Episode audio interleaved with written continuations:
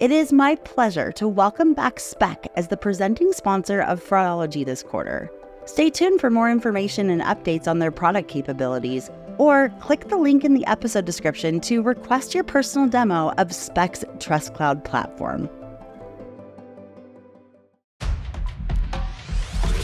Welcome to this week's Thursday episode of the Fraudology podcast, where we dive into the science and study of online fraud from the perspective of an e commerce fraud fighter. I'm Karisse Hendrick.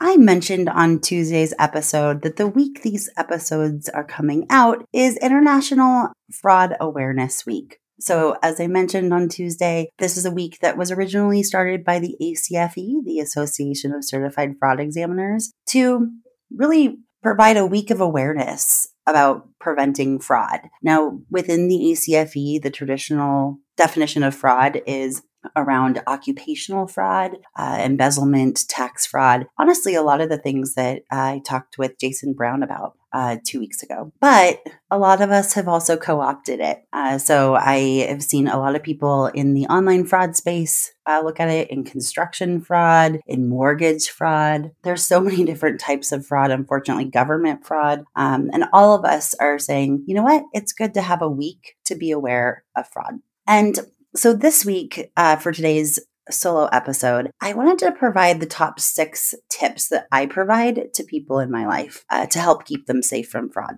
If you're a fraud fighter, I'm sure that you have a lot of people in your life who have asked you, sometimes once, sometimes more than once, well, what should I do to prevent fraud? And usually, I think they're just hoping for one small tip or something like that. Uh, but I have six tips, and uh, I think that you all will recognize the types of fraud that they prevent. But honestly, they may not be things that you're doing in your everyday life either. Uh, they're definitely things, some of these things I've had to adopt in my everyday life just in the last year or two, because as I say in almost every episode lately, online fraud is changing very rapidly. Just like with the AI bots I talked about last week, it is changing so quickly. Those weren't even really a known concern in August of this year. I think there was one company that was starting to see them a little bit in July.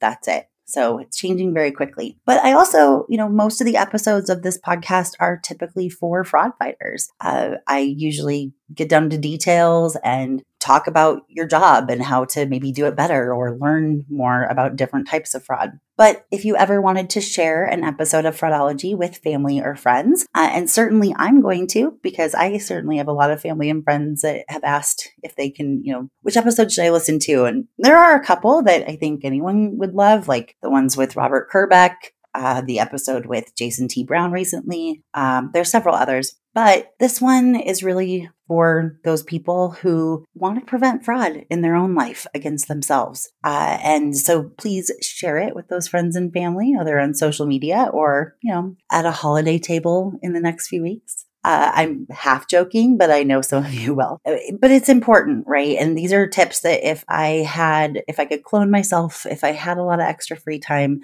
I would be doing my best to get them out into the rest of the world, right? And not just uh, preaching to the choir, as they say. But there are things that I think we all would appreciate as well as fraud fighters for consumers to do because they would help you do your job better. I did want to say before diving into these tips that next week I will return to news for fraud fighters. There's been two pieces of news that have come out in the last week that I wanted to make sure that I highlight, and I will do that next week. I think we're just going to have one episode uh, because it's a holiday week in the US. And uh, so it's a good week to catch up on other episodes if you're outside the US or if you're traveling. But so I'm going to touch on um, changes to Zelle liability policies for scammers, which just came out actually the day that I'm recording this episode. And then also, I just got information from a listener about a new liability shift information for merchants regarding Apple Pay and Visa. That episode was really popular, and I, I know why. Um, and so there is a new program with Apple Pay and Visa that just launched a couple weeks ago,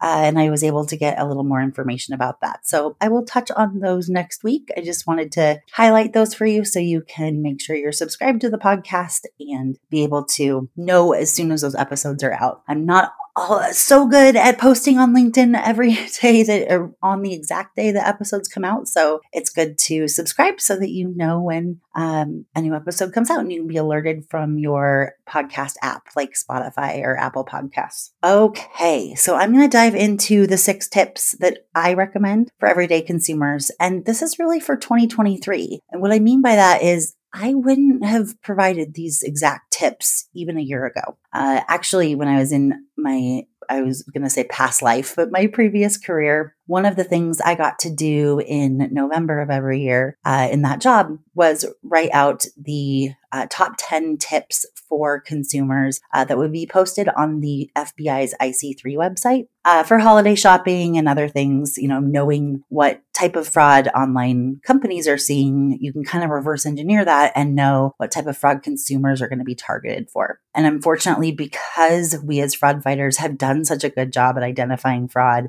a lot of it is now targeting consumers directly. And, you know, whether that's impersonation scams or check fraud or gift card scams, that type of thing. And so it's really more important than ever that we get consumer participation because there are a lot of consumer protections for them. And so sometimes I think it's easy not to think it's your responsibility to protect your credit card, for example, or, you know, be very, very mindful of your credit card number because in theory, you know that your bank's going to pay you back. Now, any of us in e-commerce online fraud know that if it was an online purchase or any purchase where the card wasn't present, that's not the case. They'll call their bank, but their bank will actually get the money from the merchant through the chargeback process. But that often has made it just not important for consumers to be aware of scams. But now there are scams that are targeting them where they're not getting reimbursed. Not only is Zelle's parent company early warning expecting banks to reimburse scammers, but they're also putting a delay on the payment time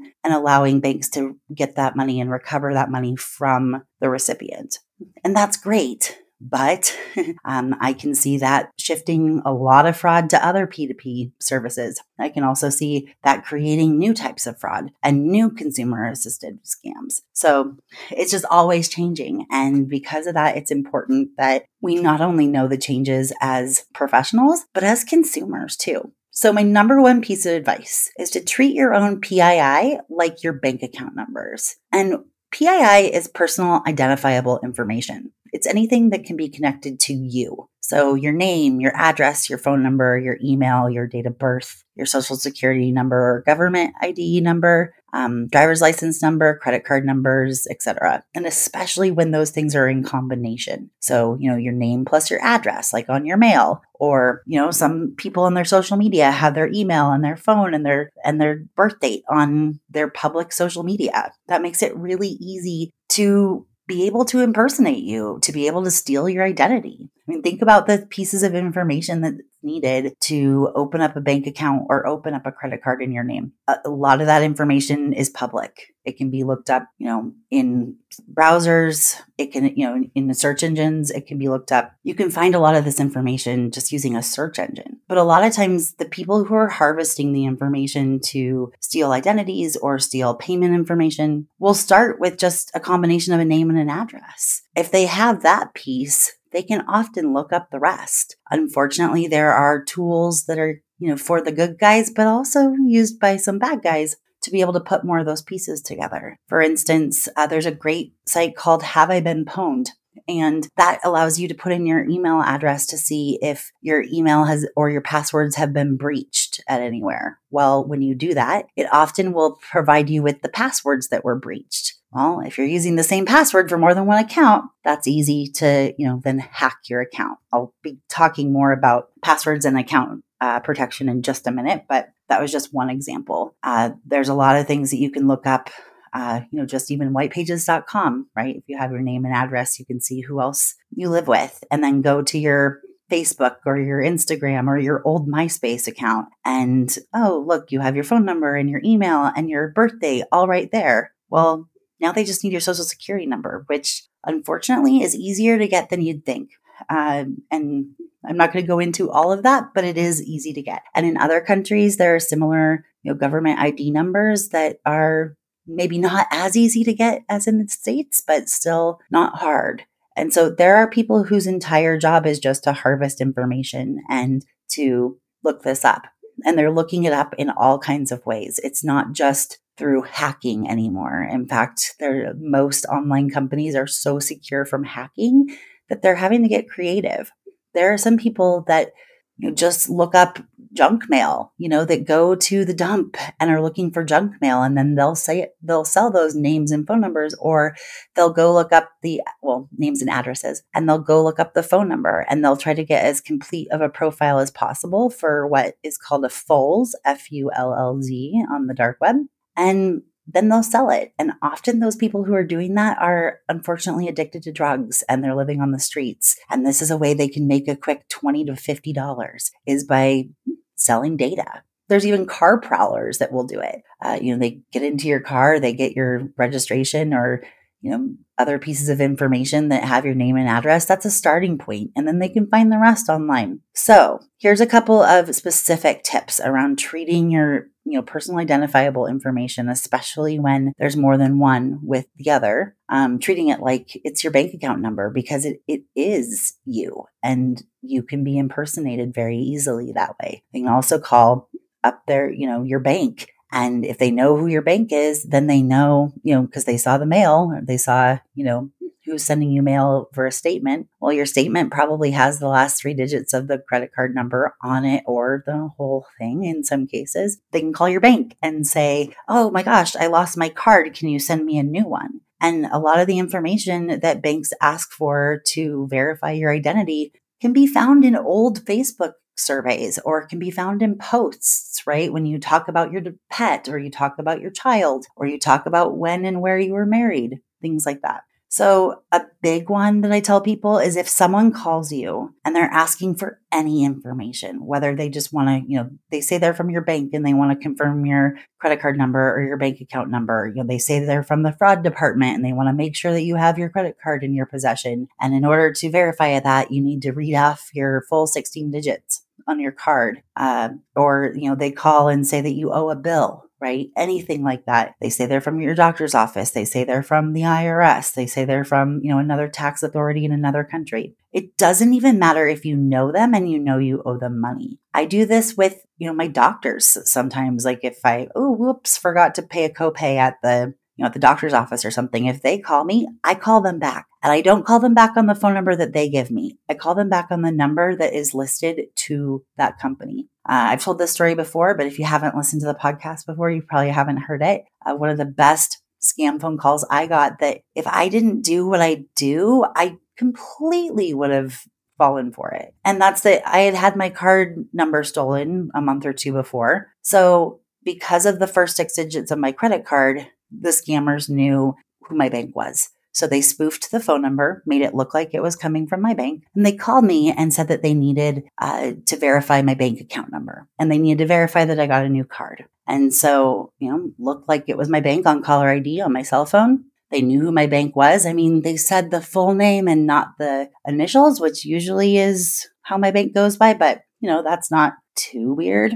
Uh, but then when I said, well, which account do you need to verify? Is the one that, you know, was compromised or a different one? And they said all of them. And I went, oh, okay. But there were other things too. And I, I told them, I said, well, I have a policy that I don't give out any of my personal information to people who call me. And uh, they got very pushy and said, well, you can't call the fraud department. You know, we're, and I said, well, that's not true. I've done that before. Um, every fraud department has a phone number that customer service can reach, whether it's at a bank or it's at you know an e-commerce company. Eh, e-commerce, and that can be more difficult. But you know, if they're calling and saying they're the fraud department, they probably you know, you can probably call back to the company and say, does your fraud department ever make phone calls outbound? Whatever it is, but just do not under any circumstance, just have a policy that you don't give out anything, not your credit card number, not your bank account, not your, you know, date of birth and your mother's maiden name, not anything like that that could be used to steal your identity or get access to accounts that you already have. Another one underneath this, as far as keeping your PII safe, uh, is to shred or disguise the name and address, your name and address on all your mail, including junk mail, before recycling or throwing it in the trash or rubbish. this is something that kind of drives my husband crazy. We have a basket by our door, and I put all the junk mail in there. Uh, and then once every few weeks, I get it all out. And then while we're watching a TV show or a movie or something, I have this little stamp that is specifically for disguising uh, personal information on mail. And so I just roll, it's like a rolling stamp and I just roll it over and then I open up the mail and make sure that there's nothing that has our name or our address on it anywhere and then I throw it away. And the reason I don't shred them, honestly, is because I tried that and I just am not good at remembering to shred things. But if you have a shredder and you really like using it and that works for you, then that's even better. Uh, but this way, I've at least disguised it and there's no way. And I'm not just doing it on my mail and my junk mail, on every single package that comes to our house. I am taking off the label or I am using that stamp over it and it completely disguises all the information. That might seem extreme to you, but I know how easy it can be to, once you have somebody's name and address, you can steal their identity very simply. It's going to take a little bit of legwork, but not as much as you probably think. And so I, it's worth it to me to do that. Um, might make me seem neurotic, but that's what I do. Um, another one is, uh, you know, keeping your social media profiles private, especially, you know, anything about your birth date, the exact address that you live at, your phone number, anything like that. Even the, uh, I mean, I really don't use much social media at all anymore. I think really the only social media account that I check on a regular basis is LinkedIn. But, you know, I've had a Facebook for many years and, um, you know, you can designate people as family members, right? You can say who's your mom, who's your sister, who's your this. I don't do that because that's, you know, identifiable information. And I don't want them to be linked to me. I mean, part of it is also because I do know that because I have a public podcast that, that I could possibly be the target of something at some point. So I try to be, you know, very careful. However, I have to say that I have not uh, gone back and looked at new privacy settings for a while. And uh, I'm now reminding myself that one of the listeners of the podcast found me on uh, Facebook a while ago and said, Hey, you have more things you know, showing than I thought. It was mostly public posts about fraud uh, because a lot of my friends would ask me to make them public. But I think there, you know, there are some things. So I need to go back and because they change them all the time, then they're often showing more information that you thought you had locked down before. So again, any of those data points that can be combined together is a really good start to steal your identity. Uh, number two is to treat your passwords with extreme care also. I wanted a whole separate section for passwords because it's needed. And this is what we would call, you know, preventing account takeover. But what you might call it is to avoid account hacking, right? If people say, oh, my Instagram got hacked or my, you know, bank account got hacked or my you know Amazon shopping account got hacked and they used the you know credit card that's on file. That is a very popular way of fraud right now and it's not going away anytime soon.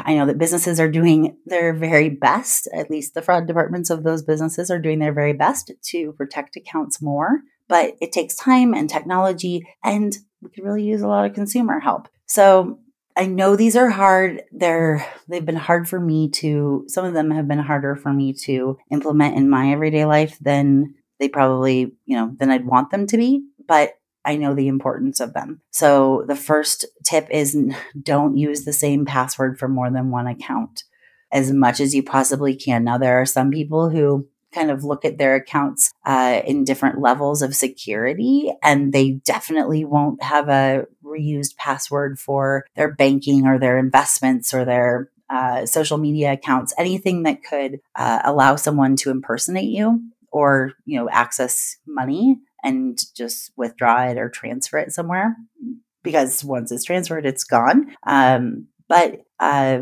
there are some people who choose to have those accounts that are much more secure, you know, much more important to keep secure. There are some people who will protect the accounts that are more important to secure, like those with their own unique long password. But then there are other accounts, they might have a credit card on file, they might not, uh, but maybe they don't think it's as important. What I will say is another group of accounts that are really important is airline accounts or anything that you have loyalty points with. Because if you want to use those, if you're saving up your air miles for a dream vacation or your hotel, you know, points or you know, for a, your favorite clothing company, whatever it is, those are a currency. And there are a lot of people out there trying to break into accounts just to steal all of the stored value. Especially after COVID, we had people that were going into accounts for anything travel and entertainment related because they knew that there were a lot of store credits on accounts for concerts that were canceled, sporting events that were canceled, travel plans that were canceled. And they were extracting that money and transferring them to other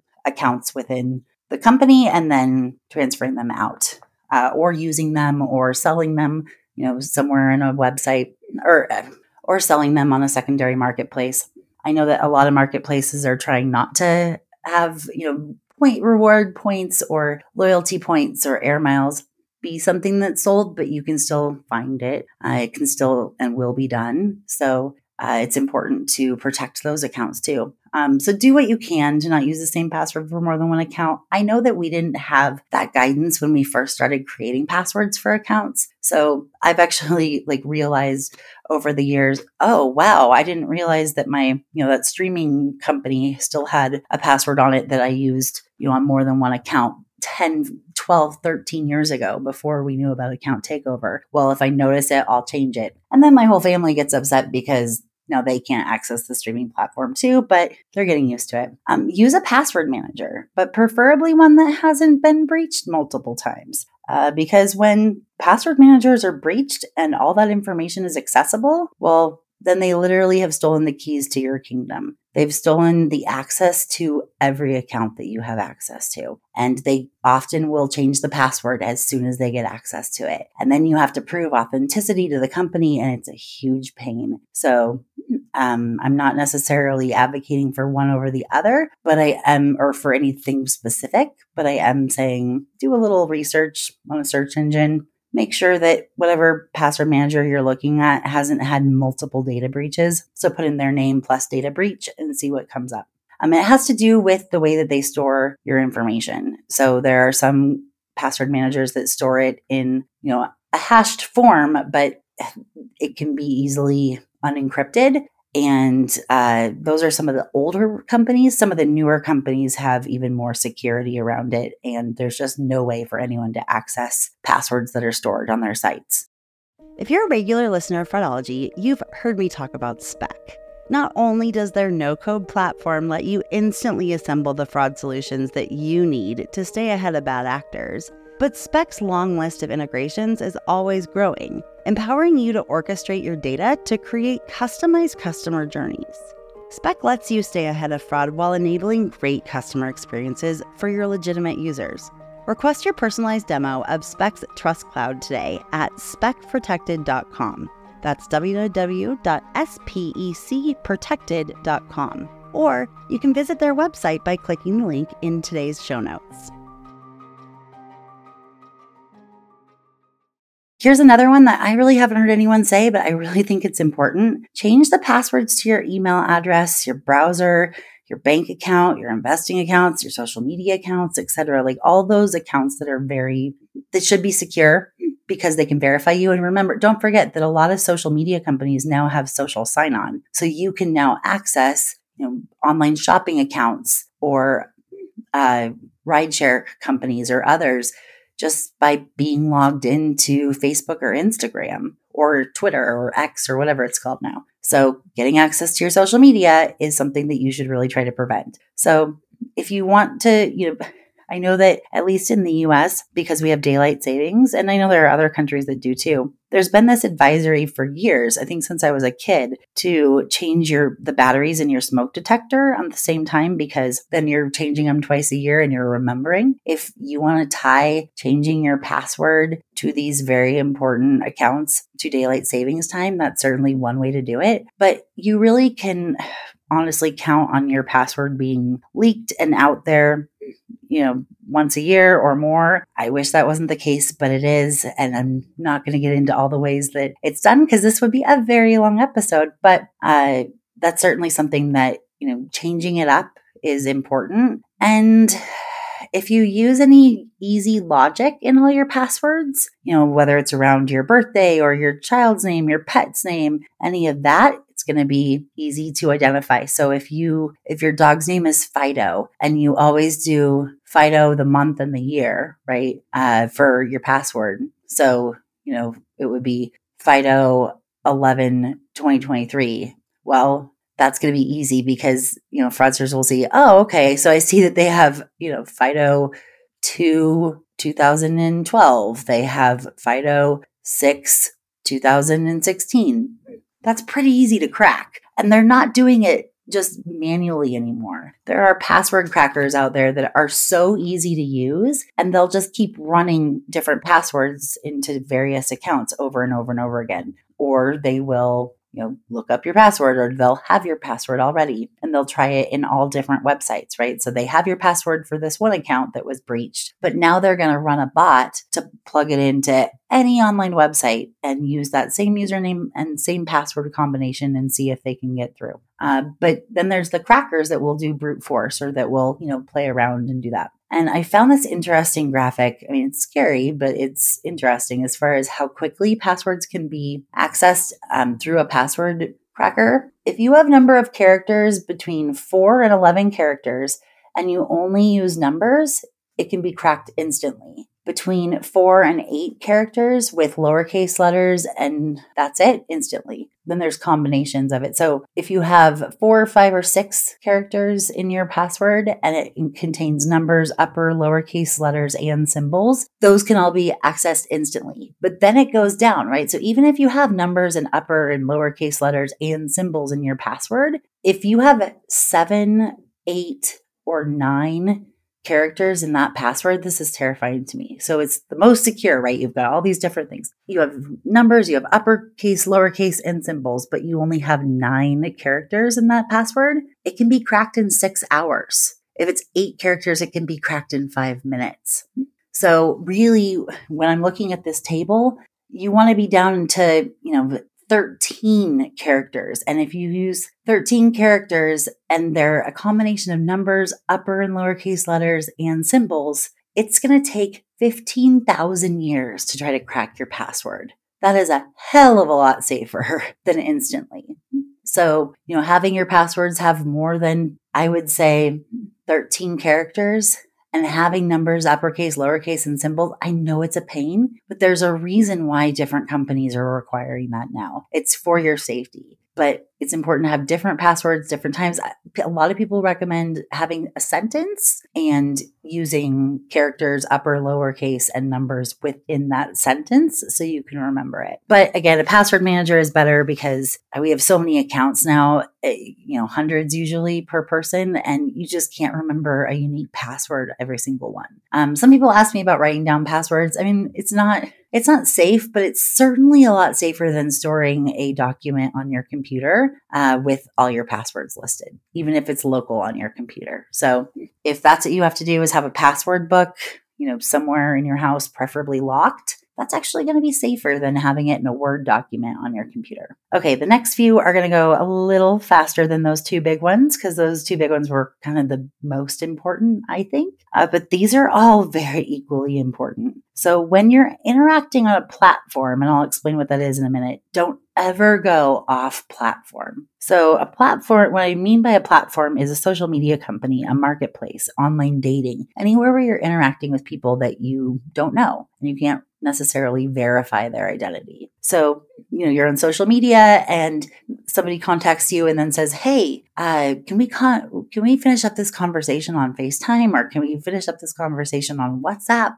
Um, you know, I'd rather talk to you uh, via text message. Or you list something, this is common, and I think a lot of people have had this experience. You list something in a local marketplace. Uh, maybe it's in social media, maybe it's in an app. And you'll often get people, in quotation marks, reaching out to you right away asking, Is this still available? And if you say yes, then they will say, Great. Can we uh, finish this transaction up on you know WhatsApp or do you have Venmo or do you have Zelle? Um, let's. They want to get off the platform as soon as possible. Same with online dating. It was really a bummer to me to hear that a family member uh, fell for a scheme that you know they posted something online uh, to sell and they were contacted and told, hey, you know, let's finish this up on, I don't know if it was, um, I think it was, you know, the iOS messaging app. And so they did. And then they were, um, they were paid, I think it was through an ACH transfer, $1,800 to their bank account. And then the person was like, oh no, I sent you too much money. And that's what we call an overpayment scam. And so they said, you know, I know that they knew that there was a limit on Apple Pay peer to peer or Apple Cash of $500 per transaction. So they instructed my family member to pay three separate transactions of $500 through Apple Cash. And this can happen on anything. So I'm not just bringing up Apple Cash to bring them up. It can happen on Venmo, it can happen on Zelle, it can happen on Cash App, it can happen on any of them. So this family member did that because the item was $300. So they sent them back 1500 and a few days later, I mean, those of us who are fraud fighters know exactly what happened. A few days later, that check that was sent for $1,800 was debited. So now this family member is out $1,500. And that's a lot of money, especially for this family member. And I just felt so bad, just like Haley said it the other day, where you know, when someone close to us gets scammed, you feel responsible and feel like, gosh, I didn't tell them never to go off platform. And here's the reason, right? All the companies that have platforms, they have trust and safety teams and they are looking for any suspicious interactions. They're looking for, you know, they know what to look for, right? And scammers, they know that they know what to look for. So they want to get off the platform. They also want to have things segregated, so or segmented. So they're segmenting the communication from the payments so that, you know, if they just move to the payments piece and the peer-to-peer app and they're interacting on a whole other site, well now the peer-to-peer app can't look at the interaction and go, ooh, that looks suspicious. They don't know what it's for. It could be for someone they know personally for babysitting or dog sitting or whatever. If the platform has, you know, money mechanism within it, you should use that because oftentimes they're overseeing that. They have to oversee that and look at it and look for suspicious transactions. But if you just have a policy, just like with my phone number, my phone policy, where I don't give out any personal information when someone calls me, I offer to call them back on the listed phone number. And I, yeah, like I said, I've done that to people I know. I don't care. It's just my policy. That way I won't ever fall for something, right? If I'm inconsistent in that, then that gives opportunity for scammers. And also, if I'm inconsistent in those personal policies, then I might be able to be convinced otherwise. I might be able to be socially engineered, like what Robert Kerbeck used to do. As he explains, it's pretty darn easy. And he was in two previous podcast episodes, by the way. Uh, he was a former corporate spy and got a lot of information out of people. So he knows what he's talking about. And he says it's very easy. And he gave some really good examples where you're like, oh, wow, I could fall for that. Well, if you always have the policy not to give out information unless you're calling someone back uh, at the phone number, you're calling the actual company, well, then you'll never fall for it, right? Same with this. If you just always say, nope, I stay on this platform. If I posted it for sale on this marketplace, I'm going to only communicate with you on this marketplace. If I posted it, you know, if I posted online dating profile, then I'm going to stay on the online dating platform because their team knows what to look for and will be looking for it. If somebody is insistent that the only way they'll talk to you or the only way they'll buy that item is for you to communicate with them somewhere else, well then it's not worth it. It's not worth the the headache and all that can happen by doing that. They chose to be on that platform too, so they obviously have an account. So there shouldn't be any reason why they're trying to get off of it. While we're talking about social media, here's another, a couple other tips.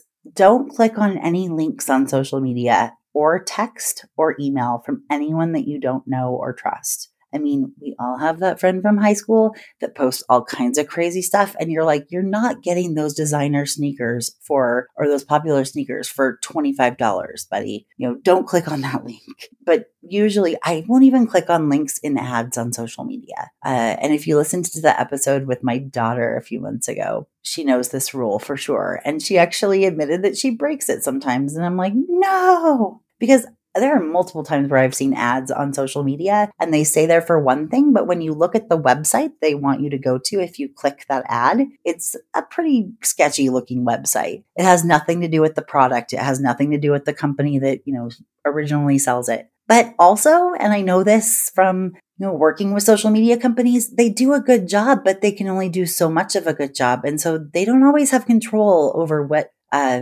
ads link to. Actually, um, Asaf Kipnis, who was on the podcast a few months ago, he was you know the former manager of engineers for marketplace integrity at well Asaf Kipnis, who was the previous uh, manager of engineering for content integrity at Meta or Facebook and Instagram, he shared that too, right? There's several scams of using ads on social media to get you to go to malicious sites and download software. Or maybe you're not downloading software, but you're uh, you open up a website that you think is supposed to be for an article that you want to read, and instead it just pops up a whole bunch of ads, and that is using you for ad fraud. So there's a lot of different things that can be done there. You just can't trust, you know, links that are sent to you blindly from anyone, you know, on text message, on email. Um, a lot, there's a lot of malware that can happen, and that's a really easy way to get all your accounts hacked because then they can be able to see every time you log into any account, they'll know your username and password. There's some scary stuff out there. And there will be a lot of stories about why it's important for you to click this link. I know in phishing training, they know, uh, phishing emails, they talk about, you know, for businesses, they talk about you, know, you might get an email saying that an HR complaint was filed against you. And the only way you can know what it is is if you click the link and open up, you know, this, the attachment. Well, oftentimes you're downloading malware and it can a lot of the malware can go undetected for quite a while. So it's scary stuff and i think it's just good to have this policy that you don't do that. Instead what i do is if there's an ad online for something that i want i'm interested in whether it's you know, even in a search engine at the top like the paid for ads i don't i won't ever click those. Um, there are some integrity things and actually um, laura who we had on the podcast i think it was ooh, six or seven months ago, Laura Mather, she is actually the reason why search engines have to have the right password or the right website um, on the top. So, not the advertisement, not the sponsored, but the ones that the results that come back. When she was the first employee in trust and safety at eBay, they had a lot of websites that were created that would claim that they were eBay and would install malicious malware on people's computers. So she actually flew up, she told the story on the podcast. She flew up to Microsoft and uh, because they ran the you know biggest search engine at the time and begged them to have a way that they could verify that the correct company was coming up at the top of the results. And there's now um, a rule around that or a law around that for search engines. So that is safe, but not the ad or sponsored spot. I wouldn't recommend that at all. Uh, and yeah, sure, it's a little bit of a pain, but it's way better than what can happen if you click on the link. Um, similarly, don't ever respond to any texts, emails, or messages on social media from anyone you don't know personally or that you can't verify. That you can't verify that they are who they say they are. Example, um, and here's a couple examples of you know text messages that people have been getting lately, and they seem harmless at first, but they really aren't. And once uh, Erin West is done flying all over the world to save the world, uh, she'll be on the podcast and She'll talk more about pig butchering scams and why this is so important to do and to listen to. But you know, you may have gotten a text once that said something like, Hi, Jim, I have to cancel our tea time tomorrow. Or, Hi, Susie, can you meet for coffee next week? And the first thing that you want to do is say, Oh, sorry, you got the wrong number. Well, that's what they're hoping for. And then they'll start up a conversation with you. And then all of a sudden they'll like all the same things as you will. And it's not even romantic anymore. It used to be more for romance scams, but now they strike up a friendship. And then a few weeks later, they tell you, you know, oh, I do investing in crypto. And then, you know, a week or two later, oh, wow, I made, you know, so 10x on my investment in crypto. This is amazing. And you might ask them how it's, how they did that. And they'll say, oh, you know, I can't tell you, or they'll make you want it even more. And then uh, that's actually what you know is often referred to as pig butchering scams here uh, within the fraud circle. So that's just really important and a good rule to practice of don't respond to anyone you don't know. Same thing on social media. Even LinkedIn has had this recently where people are getting you know personalized messages saying that their profile picture looks good or you know sometimes it's a little more forward and you know, almost like they're asking them out on a date or they're flirting. Other times it's, you know, hey, I'd like more information about what you do or your company's really interesting. Uh, something like that. Or or they'll do the trick where they'll write it to someone else so that you can say, ah, that isn't me. But because it's social media that you can see who you're writing to, that's usually not the method that they go. But this can happen, like I said, in, you know, so many different things in text message, in your email. They're wanting you to write back so that you're starting to form a relationship. Just whatever you do, don't give them that opportunity. If you can't verify them, if you can't say, oh, okay, it does look like they work here, or uh, they're connected to my friend and I know my friend forever, even though that can also look suspicious because there are definitely scammers who will connect with everyone in your friend group.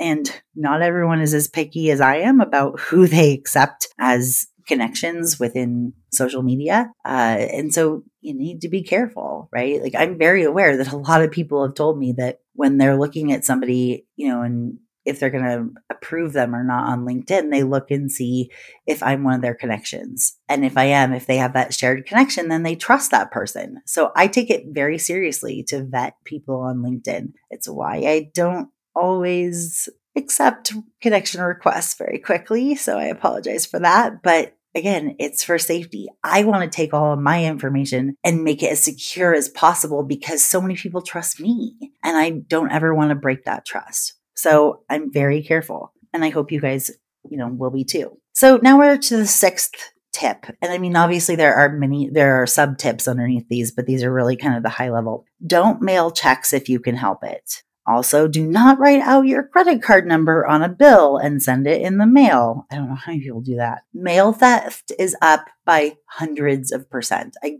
don't remember the exact uh, figure, but it's very, very big in the US. Uh, there's some great people that I follow on LinkedIn that are just continually posting about it and beating the drum to hope that the US Postal Inspector or the head of the US Post Office will do something about it uh, and help for mail fraud. But the reason why there's mail fraud is that they're looking for checks or they're looking for a bill that you paid where you wrote down your credit card number. Just don't give that them the ability to do that. That is, it's also becoming a violent crime because in some cases they are robbing the mail carrier at knife point or even at gunpoint, or they're beating them up so that they can get the keys that they need. And those keys, they open up every single blue box in the US. Well, no, in each region, but in the US, we have postal bins where you can mail, mail, and then uh, a postal worker comes around and picks it up once or twice a day. Well, these keys are becoming a really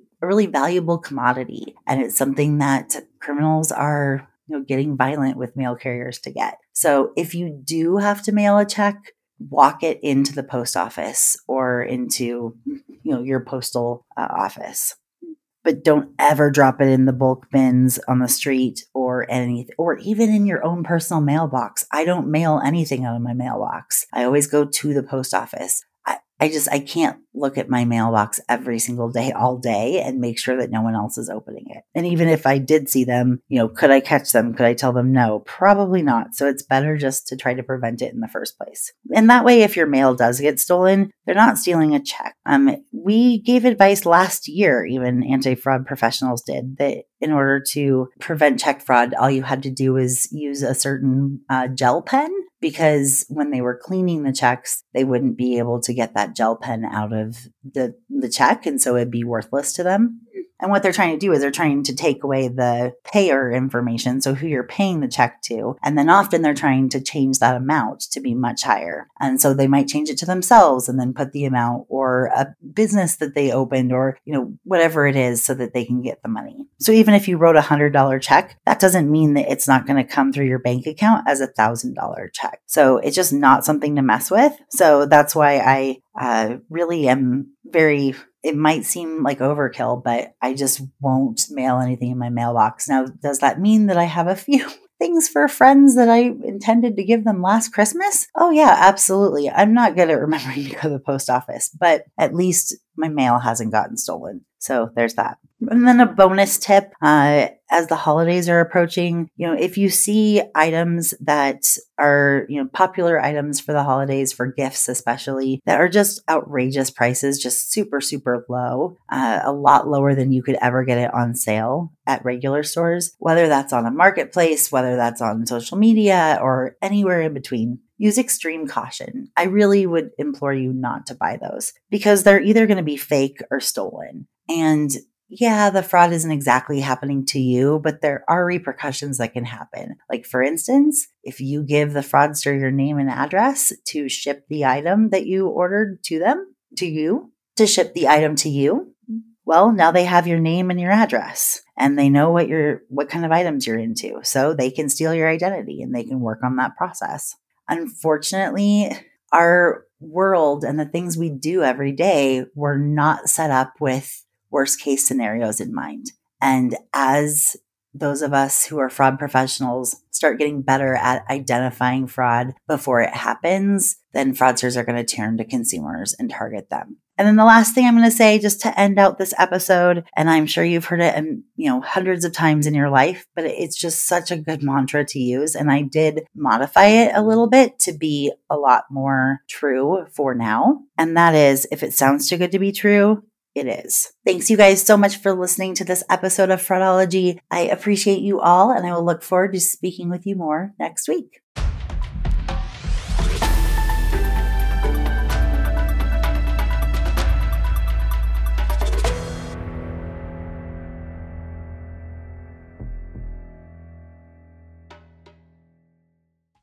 Thank you again to Spec for sponsoring today's episode. I'm really excited for more online companies to see what's possible with their fraud infrastructure. Specs Trust Cloud is way more than just another fraud product, and I hope you'll visit www.specprotected, that's S P E C P R O T E C T E D.com to learn why.